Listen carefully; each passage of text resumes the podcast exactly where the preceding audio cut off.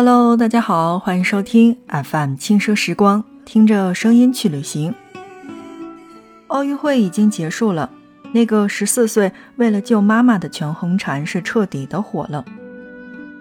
随后呢，他的老家也变成了网红的打卡地，就是在广东湛江的麻章区。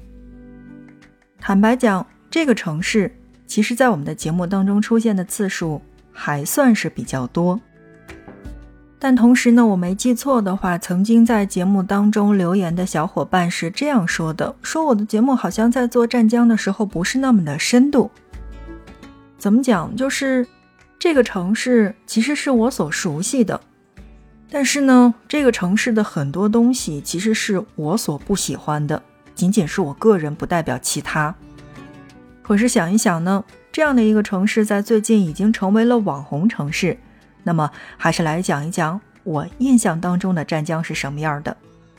正在收听到的是 FM 轻奢时光，听着声音去旅行。今天，让我们一起来收听湛江。湛江呢，已经是说了很多很多遍了，是位于广东省的西南部，不仅是广东省的一个角落，也是中国大陆的最南端，是名副其实的隐秘角落。这里不仅三面环海，光是海岸线就已经长达了一千五百五十五公里，浪漫情节与视觉的感官，在这里都能最大程度的满足。这里深藏着城市的脉络，一条老街，一段历史，还有几段人的记忆。这里连《舌尖上的中国》都无法拒绝。作为海鲜之都，这里是把海鲜吃出了花样。也只有这里的海鲜才是真的鲜。你能想象得到这边的生蚝，一个大概是两块到三块钱嘛，就是那种特别特别大的那种，一打生蚝吃下来好像也不过才四十块钱。你能想象得到这边的虾，即便是煮熟弯着的，也跟手掌一样大吗？还有好像我们在上次提过的那个，就是那个虾饼。里边有三四个特别特别大的虾，一口咬下去就是那种虾肉的鲜，还有虾饼的脆，都在口里面满满的，就是全是满足的那种感觉。都说湛江是能医治每一个嘴刁的人，这话其实真的不是空口无凭。从气候、地形、水文还有土壤等条件，造就了一个好吃的湛江。无论是海里游的，还是土里种的，湛江都有拿得出手的招牌。作为一个爱吃南方水果的人，那么如果你真的是到了湛江的话，那真的是仿佛到了天堂，因为湛江是盛产热带水果的。比如说我们曾经在节目当中提过的徐闻的菠萝，包括其实徐闻的香蕉也很出名，还有雷州的芒果，东海岛的菠萝蜜。包括连江的红橙，以及红杨桃，还有遂溪的火龙果。其实对于我个人而言呢，还是比较喜欢吃那边就是一块钱能买一把的那个黄皮。我就觉得黄皮的这种酸酸甜甜是刚刚好的。但是吧，我跟你讲，湛江这些所有的水果，样样都是水分足、味道好的。再来就是我们刚才说的那种，少不了。湛江的海鲜，来靠海吃海的湛江吃海鲜吃的一定是新鲜。当然，我觉得吃海鲜这个东西吧，一定是依个人的口味儿。就是在那边，你可以看到刚刚打捞上来的海鲜还在活蹦乱跳，然后就会直接到旁边去下锅蒸煮，不需要任何的调料，也能品出它的鲜味儿。但还是那句话哈，每个人的这个就是吃饭的这个习惯，包括他的喜欢的这个口味是不同的。所以呢，当很多人会喜欢直接下锅，然后煮出来就是这种清水煮完了之后吃它的原汁原味的时候，当然我本人会觉得这个海腥味是特别浓的，所以呢，我不是特别能接受。但除了螃蟹和虾。在这儿呢，来个题外话，就是如果你比较喜欢这种重口的，可以去尝一下湛江特有的海鲜面，就是香而不浓的酱汁儿，然后包裹着海鲜和每一根面条，下肚之后就会特别的满足。到了湛江，首先我们要解决的是吃的问题。说完了吃，我们再来说说这个隐秘的海岛。很多人去海边或者喜欢去海岛的话，第一会选择去海口、三亚，然后会选择北海防城港。但我觉得湛江也是一个不错的选择，因为来湛江海岛就是一个意外的收获。这个没有什么名气的小地方，其实却藏着很纯净的海域。尤其就是挠洲岛，挠洲岛一定是来湛江之后务必要去的地方，不单单是因为挠洲岛是湛江八景之一，还是因为这里是我国最大的火山岛。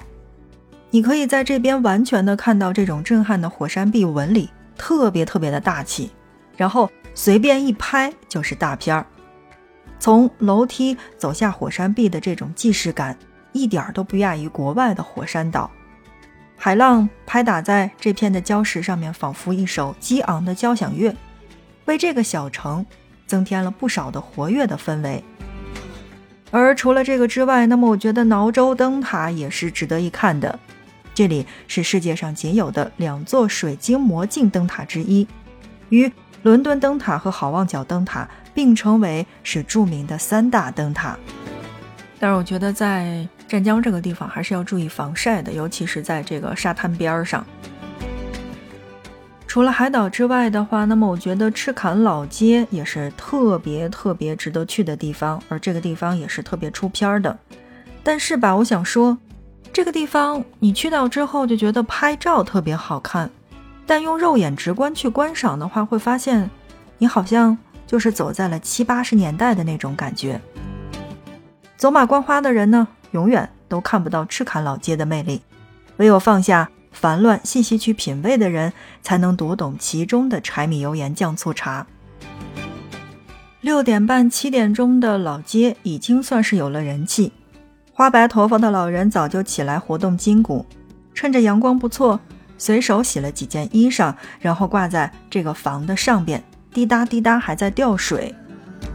远处呢，就有上班的这种骑的摩托车滴滴的按着喇叭的人群，还能听到早晨油条铺子当中排长队的这种声音。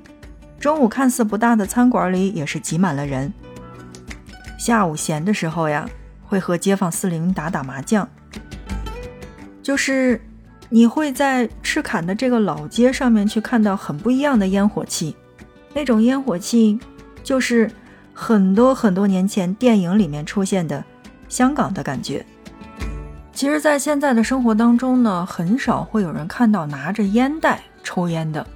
但是吧，在湛江还真的是挺多的，尤其是在这个拥有骑楼的古色古香的老街上，或者说就是一处这种墙面上面泛着霉点儿的这种墙上，都会看着拿硬纸板却写着“理发”两个字儿的地方。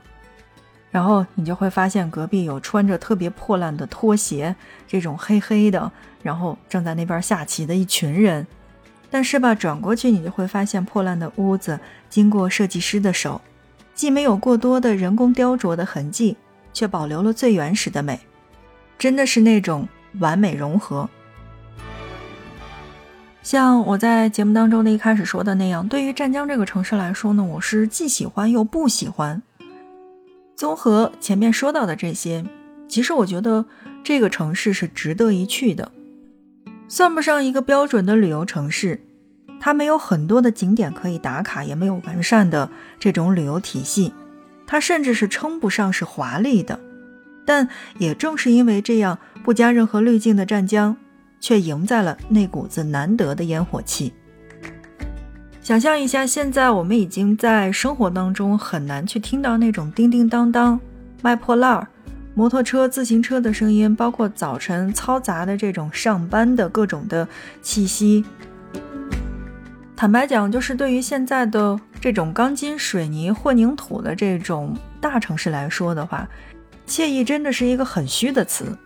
但你来到湛江，就会发现所有对惬意的刻画都有了更加具体的认识。抬头是湛蓝湛蓝的天空，然后转角就会收获一抹阳光的小道。可以在观海长廊上面买个椰子，吹着风，去感受最地道的沿海风味。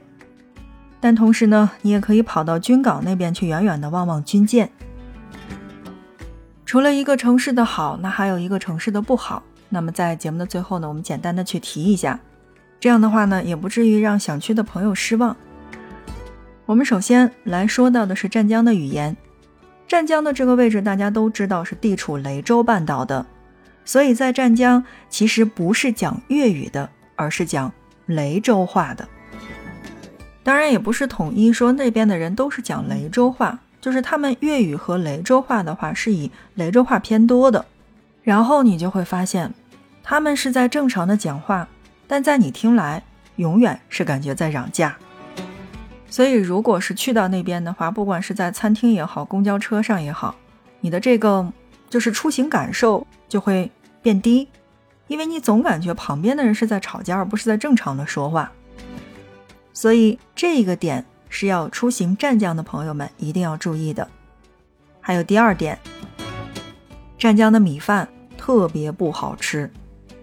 当然，在南方，面食是居少，米饭还不得不吃。但米饭说真心话是真的不好吃，一年下三季的米它能好吃吗？除了没有东北大米香之外，好像还稍微有一股柴柴的味道。这个是出行湛江的朋友们要注意的第二点。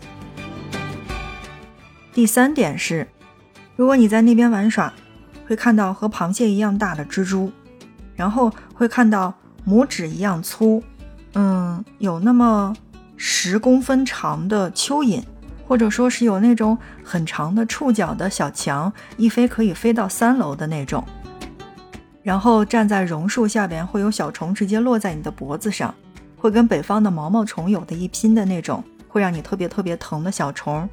然后在下过雨之后，会有白蚁出现，会在草丛当中发现四脚蛇，请。千万不要大惊小怪，因为在这种有烟火气的城市当中呢，往往要比呃大城市这种高楼大厦的城市当中看到的小动物一定要多。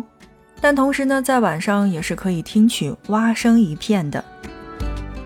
湛江这个城市呢，给人的旅行感受真的是好坏参半的。当然，如果你是选择在过年这段时间去到的话，说不准哪一年真的是会穿半袖的。那我个人的感受是，如果大家是去海南岛的话，可以经湛江坐轮渡，这样的话就是又游了湛江，还能去到海南岛。那么同时还有一部分人呢，是可以选择去湛江，然后再去北海、防城港等等这些地方，因为车程只有两个小时，非常非常的方便。那么这样的话，就可以在那边去玩耍好几天，然后在那边去享受海鲜自由的感觉。好的，那看看时间，今天的节目就跟大家来聊到这儿吧。如果你觉得这一期节目还不错的话，欢迎你的转发以及留言，因为你的转发和留言是对节目的最大的支持。那么我们下一期不见不散。